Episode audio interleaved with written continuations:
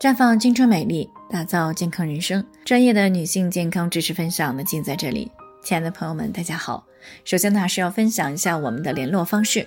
大家可以在我们最常用的聊天软件当中搜索 PK 四零零零六零六五六八，关注以后呢，回复自测进行健康自测，可以更有针对性的了解自己的健康状况。接下来呢，开始我们今天的健康话题。月经来一个多星期了还没走，预示着什么？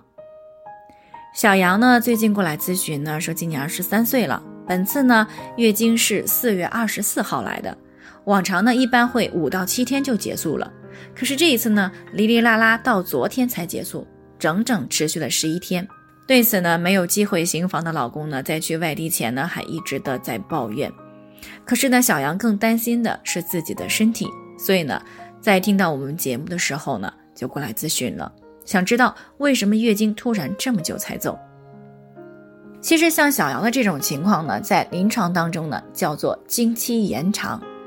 我们都知道呀，正常的月经呢，一般是持续三到七天。那如果月经持续一周以上呢，甚至哩哩啦啦拖了十天半个月才结束，那我们称之为经期延长。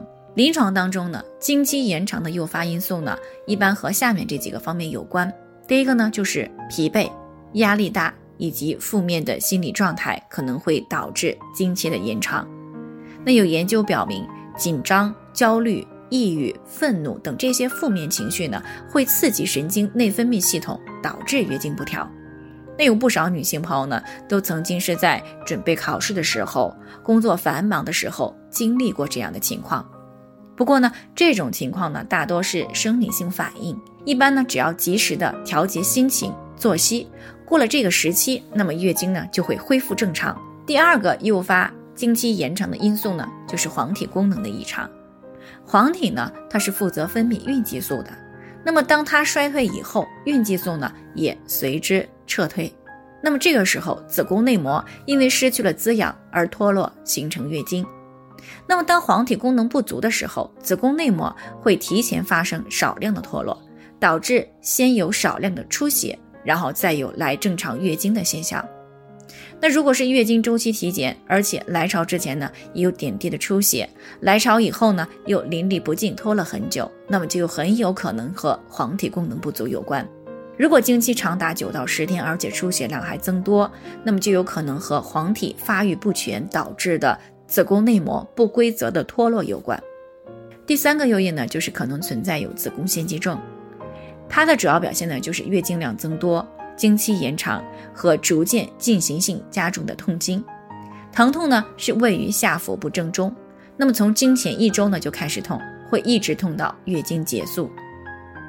第四个诱因就是无排卵型异常子宫出血，若出血周期没有规律性，出血的时间呢还长的话，那么可能属于无排卵型异常子宫出血，这个呢一般常见于青春期。和绝经的过渡期，它是神经内分泌系统失调或者是卵泡不能够正常发育而导致的。第五个原因呢，就是存在有一些妇科问题，其中呢，像宫颈息肉也是常见的导致月经延长的原因。那有些女性呢，还伴有经间期的出血、同房后出血的现象。另外，像盆腔炎、子宫内膜异位症、子宫内膜的息肉，还有子宫肌瘤呢，都有可能会造成。经期的延长以及月经量增多的情况，那除此之外，像子宫期室、宫内节育器，还有全身的凝血相关的疾病呢，也都有可能会诱发经期的延长。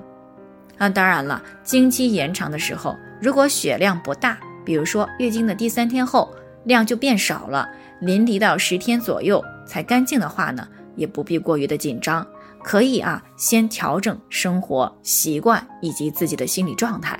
观察两三个月，看看有没有恢复到一个正常情况。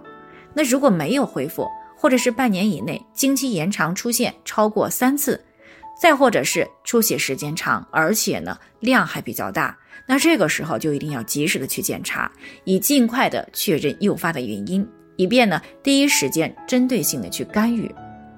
好了，以上就是我们今天的健康分享。那鉴于每个人的体质呢都有所不同，朋友们有任何疑惑。都可以联系我们，我们会根据您的情况呢做出专业的评估，并且给出个性化的指导意见。最后，还是希望大家都能够健康美丽常相伴。我们明天再见。